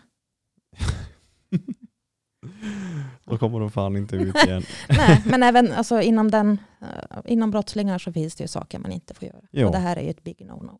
Det här är ju, ja, det är det värsta för fan. Mm. Det är ju det vidrigaste du kan göra. Mm. Ja. Men nej, där sätter vi på special. Så att de får träffa nya och Mm. bekanta sig med. Och få, ja. Man skyddar de här Mm. äh, största alltså, li- äcklena liksom, i samhället. Åh, ja, men fy fan vad du går igenom skit. Jag har sagt åt min syster, har du sett de där eh, dockorna som har rundbotten? Som man slår till och så ställer de sig upp. Ja, Ja, så känner jag mig. Så upp. smäll upp. Smäll upp. Alltså, ja. Och sen brukar jag säga Gud är dement och allting. Han har en skål med alla namn. Så tar han ett namn. Någon gång har han tagit mitt namn och så lägger han det bredvid och så nästa dag bara, oh, kolla henne har jag glömt. Nej, alltså man måste se roliga någonstans. Alltså vara positiv. Skämta om det är ju en bra grej. Ja, alltså du... Det känns som att du har kommit till ett stadie där i livet. Du har hittat styrkan, alltså bara av att bara kunna prata om sin son så här är Mm. ju, måste ju vara en... Men känns det lätt, alltså lättande för dig? Ja, För mig, jag har ju alltid varit öppen och vad jag märkte då, det var ju, alltså skitsnack i Kiruna går ju jättesnabbt. Mm. Eh, Det här har faktiskt inte spridit sig så fort som jag trodde. Men det är det att jag har ju hört av mina, någon av mina kompisar, de har suttit på en fest och så har någon tagit upp det här om drogproblemet som min Mhm. son har. Mm. Och så har hon kunnat säga, ja men det där har han redan berättat. Då är det inte lika kul att prata om det. Nej, Då dör ju det samtalet ut. ja men precis. Så jag har ju trott att alla vet om det. Mm. Men alla vet inte om det. Jag hade nu en, en gammal jobbarkompis jag mötte på, på Coop som gjorde det dåliga frågor hur jag mår. Mm. Eh, Han fick höra hela historien. Han sa ju att kanske inte skulle fråga hur du mådde. Så eh, jag bryr mig faktiskt inte vart jag pratar om det utan jag pratar om det. För det första är det ju en terapi för mig. Mm. För andra så blir han inte osynlig i stan. Folk har koll. Mm. Ser de han så kommer ju folk ihåg det. Och det kan ju vara bra för mig att veta vart han har rört sig sist. Ja. Så ja, han kommer säkert inte bli så glad över det här. Men det struntar jag i. Alltså, det han håller på med nu är ju inte han. Det är inte min son. Mm. Det är, när drogerna försvinner ur kroppen, det är då min son kommer fram. Mm. Så man måste ju skilja dem åt. Precis. Men, men jag... eh, Sen, han kanske inte ens vet om den här podden. Han lär ju höra det sen. Snack, det här snacket i Kiruna kommer gå. Och, nej men det gör faktiskt ingenting. Alltså, mycket är ju också, då får han ju veta hur jag mår. Mm. Och, hur det är, alltså, och han vet hur jag mår, att jag mår skit. Mm. Eh, sova, alltså jag är ju trött jämt. Jag har bara olika nivåer av trött. Mm. Alltså jag hade ju en nivå av att jag kokade kaffe. Jag tog min kaffekopp och satte mig och kollade tv. Skulle ta min andra kopp. Då står mjölken på bänken och eh, kaffepannan i kylen. Då blir man så här, bara, hmm, kanske behöver sova. Mm. Och vissa dagar så andas jag bara sova. Men direkt jag lägger mig ner så blir det som bort. Precis. Så jag har bara olika nivåer av trött. Har du, du sa ju också att det fanns eh, föräldragrupper på Facebook. Mm. För när man är i din sits ska jag tänka mig att man men det kan vara bra att prata med föräldrar i samma sits. Mm. Eh, nu har inte jag varit så mycket inne och pratat med dem. För många av de här grupperna är ju runt det här mitt barn drogar inte. Mhm. Mm. Eh, Jag har inte riktigt varit där. Eh, Jag har faktiskt varit öppen ganska tidigt att jag tror han kommer prova. Mm. Men jag har inte varit så där. Han kommer inte och ska inte. Det var ju bara första gången som jag kände att det är lite tidigt. Men Mm. jag tog ju drogtester ändå. Fel Mm. tid i och för sig. Men.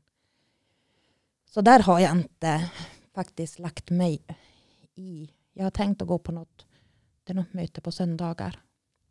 Mm. Eh, min mamma är dit. Det är för anhöriga. Eh, det har inte heller blivit av. Jag har inte riktigt känt det behovet egentligen. Mm. Eh, Visst hade det kunnat hjälpa någon.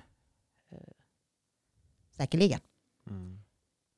Det är därför jag är här egentligen också. Ja men Eh, det blir ju lite utbildningssyfte. Ja, Eh, som min kusin då, Johanna som tipsade mig, eller tipsade dig om mig. Mm. Hon sa också att det, alltså få ut berättelsen och sen är det ju det mycket det här att skam och gå till SOS.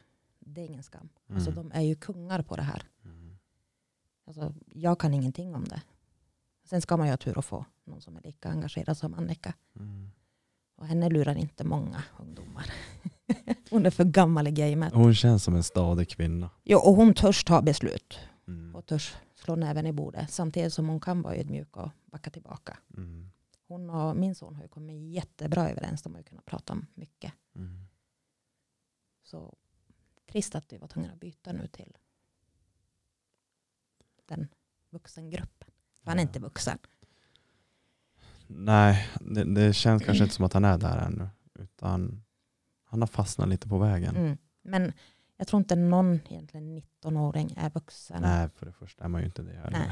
Alltså 21 tidigast kan man väl. Jag Ja. kan tycka att det kan vara kvar på. Men det finns ju andra ungdomar som behöver deras hjälp. Så. Mm. Ja, men, Men sen just det här skamliga att gå till SOS. Det är inte skamligt nej. att be om hjälp.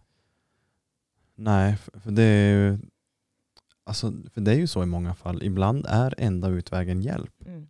Och då är det ju så som gäller. Eller Mm. psykiatrin. Eller, Och som, jag tror inte någon, alltså om de har ändå hållit på ett tag, eh, jag tror inte någon förälder klarar det själv, helt själv. mm. Då ska du vara hemma hela tiden Mm. och ha total kontroll. Och jag tror inte, eller utbildning också, Mm. men man behöver nog hjälp utifrån för att inte bli lurad också. Och sen har jag svårt att se hur, eh, hur ens barn som blir övervakad hela Mm. tiden eh, ska bli ren. Utan, alltså det, blir som ett, det blir som ett kvävande för, för, för missbrukaren. Mm. Är du med att liksom, nu, nu, är, nu är min mamma eller pappa hemma och de ska bara vakta mig så att jag inte gör någonting. Och då blir man som frustration kan jag tänka mig. Och det kan jag också tycka idag. Eh, Jag har ju tyckt hela vägen att jag har gjort rätt där med att, med att be om LVU och det. ja, Eh, Däremot så tror jag ju inte på tvång. nej, att- Tvinga honom till ett behandlingshem. precis. Jag tror inte det tar, eller tror, nu vet jag att det inte tar. Mm. Han har ändå varit borta i några år Mm. av och till. Utan en drogare måste vilja. Mm. Och det hjälper inte att jag, jag tror man har tur att få sin ungdom att sluta på tvång. Mm. Det finns säkert folk som har, men jag tror Oj, det det måste vara många, det måste vara få fall. Det måste vara väldigt få Ja, fall. alltså jag sitter nu med lite facit. Och det har gått jättebra för honom på behandlingshemmen. Alla behandlingshem har ju varit väldigt, alltså, tyckt om honom. En gemytlig grabb, lätt Mm. att prata med. Spela gitarr, gillar musik. Mm. Eh, Ända sedan han var liten har han ju kunnat snacka om kull vem som helst och han fortsätter med det nu också. Mm. Men det är ju tvång. Han har aldrig fått välja att åka på behandling. Nej. Och nu kom han hem september, igång i oktober. Mm. Så han är ju inte klar. Nej, det känns inte som att det är så. Och eh, Och då menar jag inte att man inte ska lägga LVU på barnen. För det tycker jag för de behöver komma bort från droger och sånt. Och, mm, och de har ju en chans så länge de åker på behandling. Åker Mm. de inte på behandling så kanske de inte har någon chans. Men däremot är tvång. Och sen också, alltså, vart går gränsen? När ska man rycka in och hur mycket ska man rycka in? Och, Jag drog hela registret direkt. ja. Alltså, det var första gick väl. Då drog jag inte alltid men jag kopplade in soc i alla fall. Mm. Och sen efter det då bad jag om en LVU. Mm. Och jag tror det hade dröjt en stund till innan de hade lagt. Men det finns väl ingen soc som säger nej åt en förälder. Lägg en LVU på honom. Ja, nej men precis. Så Annika gjorde ju det. Mm. Och jag kommer inte ångra det för han har ju ändå varit iväg och, och han har ju ändå varit på ställen så jag kan andas. Mm. och känna mig lugn. De två gånger han rymde var ju de värsta dagarna i mitt liv. Att Mm. inte veta. Och nu när han kom hem så var det ju skräckblandad förtjusning. Mm. För jag visste ju att nu har jag inte kollen. Mm. Alltså, det är ingen som kollar honom, nu är det bara jag och min familj. Mm. Och det räckte inte. Nej, och, och sen är jag lite inne på det där spåret eftersom att det var det som hände mig. Jag pratar väl kanske om egna erfarenheter. Att det måste, det måste hända någonting för att man ska fatta. Mm. Det måste hända ett wake-up call. För mig var det att åka fast. Mm. Och så, som sagt, man kan ju säkert också få det wa- wake-up callet på ett behandlingshem om du får rätt hjälp. Precis. Så därför ska man ju inte avstå det bara för att jag inte tror på tvång. Nej. Eh, Men I jag vissa tror inte fall det är så många. Nej. Och då måste det ske någonting. Mm. Drastiskt. Ja. Alltså något riktigt. Och ändå, han har ju tagit en överdos, Mm. hamnat på Lassa. Sen har han kommit med ambulans en gång, nu, nu efter han kom hem. Mhm. Då var det också överdos, men då kunde inte jag gå dit där med corona. Mhm. Så ja, för vissa behövs det mer drastiskt än så. Ja, alltså det känns som att vara nära att dö borde vara ganska drastiskt nog. Mm. Fast det visar ju också hur stark den är. För folk sa ju åt mig också, men det är bara att hålla den hemma när han var mindre. Mm. Det är inte så lätt, för han ska ju till skolan också. Mm. Ja, men i skolan händer det ingenting. Eh, Ja, det är där det händer. Alltså, vägen hem från skolan. Alltså, Ja. Så är inte, ja, jag hade kunnat slänga honom på en öde ö. Det hade väl det enda som hade hjälpt. Ja. Släppa ner mat med helikopter. Ja, tänk tanken. men det är det dyra. ja men alltså det är ju en, det är en sjukt hemsk historia och ändå ändå så, så alltså det här är ju verkligheten för, för, för flera Mm. föräldrar. Ja, det är ju vissa dagar när man alltså, vaknar och man tänker när man ställt sig upp. Alltså, jag är så jävla glad att jag ens står upp. Mm. För det är inget kul. Alltså, det är ju ens liv, mitt allt. Mm. Alltså, han är ju värd allt. Ja. Mer än allt. Det är ditt enda barn. Dessutom det. Mm. Jag brukar säga det är tur att jag inte skaffade det till. För annars kommer det gå igenom det här igen. Mm. Och sen spelar det ingen roll hur uppmärksam man är. Och man kan missa. Och som förälder tror jag att det kan vara lättare att missa. Man vill ju så gärna inte se. Mm. Men hur mår du idag? Jag brukar säga att jag mår okej. Eh, Det finns ju den här, den har jag också sett. Om du tar broken, men suddar ut lite sådär, så får du OK. Mhm. Det är väl ungefär så jag är. Så, Broken utsudda till OK. ja, alltså jag är okej.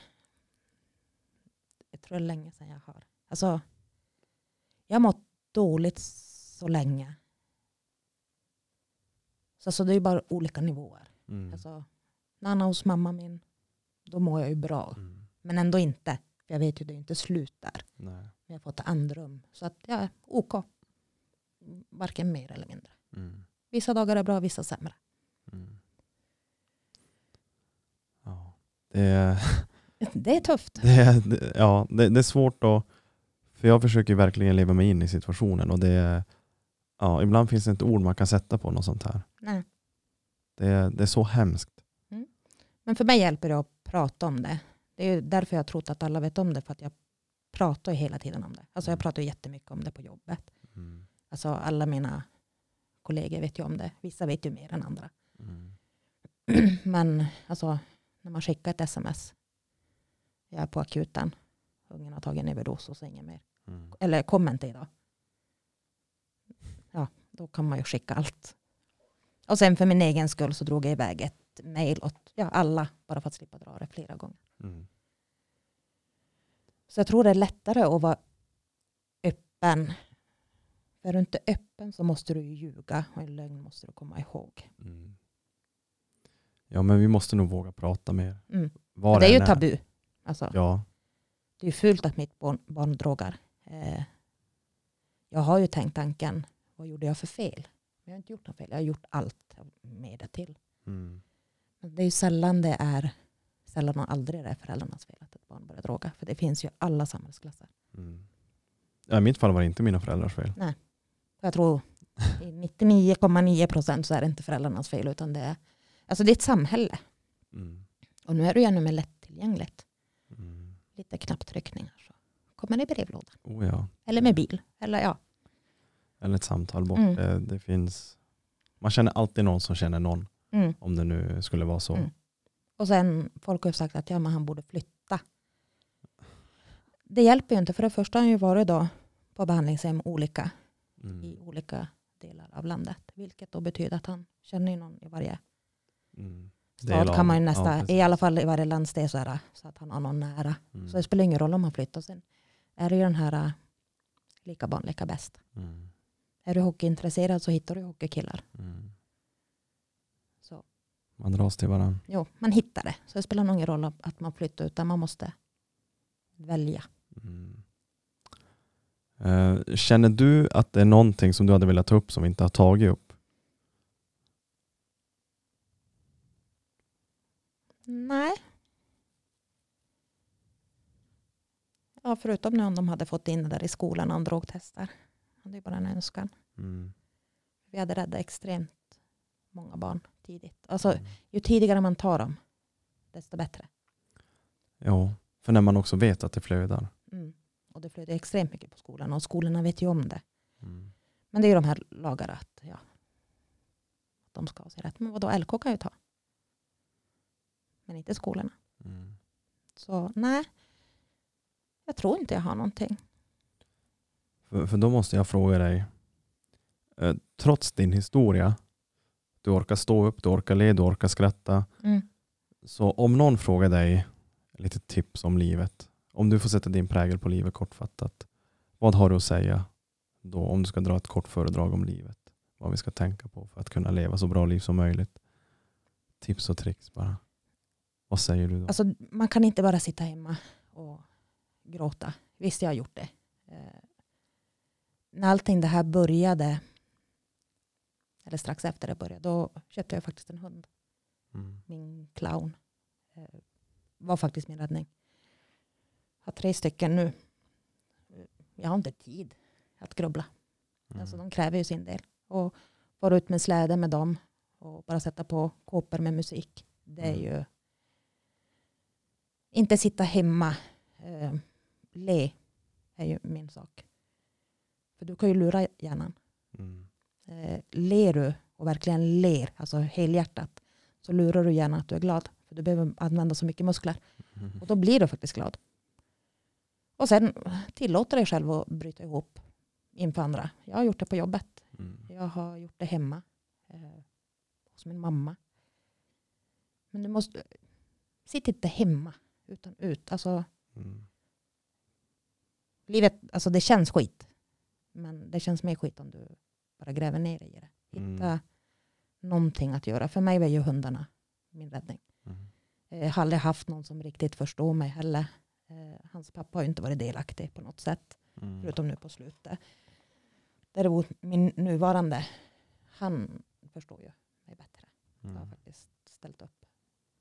Vilket har underlättat. Sen har jag haft min familj. Prata om det till allt och alla. Mm. Och skäms inte. Nej. För det är inte, det är inte mitt fel att han drogar. Mm. Och du vill ju bara väl. Jo. Och sen nu kör jag ju tough love. Jag har slängt ut han. Eh, eh, Det är det värsta man kan göra faktiskt. Alltså Mm. ta nyckeln av sitt barn. Bara, du är inte välkommen hem. Eller han är välkommen hem, men drogerna är inte välkomna. Nej. För det är ju två olika personer. Mm. Ja, men det, men det är ju make sense ändå. Alltså Mm. liksom, det känns väl ändå som att du har det lite under kontroll trots omständigheterna. Så, och sjukskriven, helt sjukskriven har ju aldrig varit min grej. Att, Nej. för då blir du ju hemma med dina egna tankar. Mm. Alltså är du på jobbet så får du i alla fall lite Stimulans typ. ja, att prata och vara. Mm. Så man ska ha tur att ha en bra chef också. Ja, absolut. Bra människor runt omkring Mm. sig generellt. Mm. Så nej, det, om, omge sig med positivitet. Ja. Alltså vara positiv själv också, Mm. fast det känns skit. ja, men det är ju så. Och röra på sig är ju också en grej. Ja. Alltså, det säger ju alla. Ja, det låter som en klyscha, men det är faktiskt bra. Mm.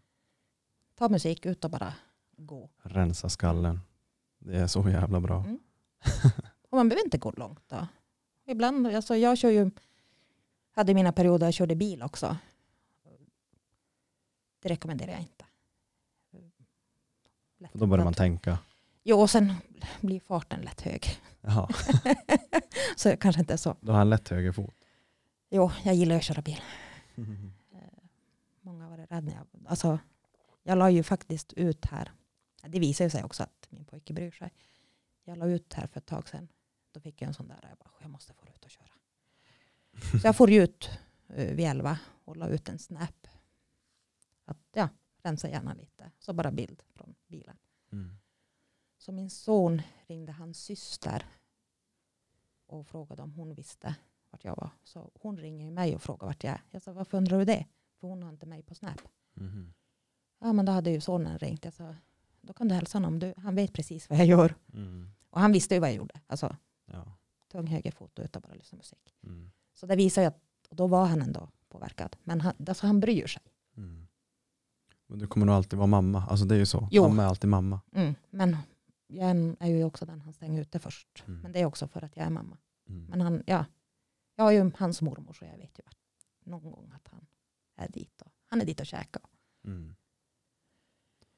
Ja. Uh, våran sista då. Om fem år, Anna. Vad gör du då i livet?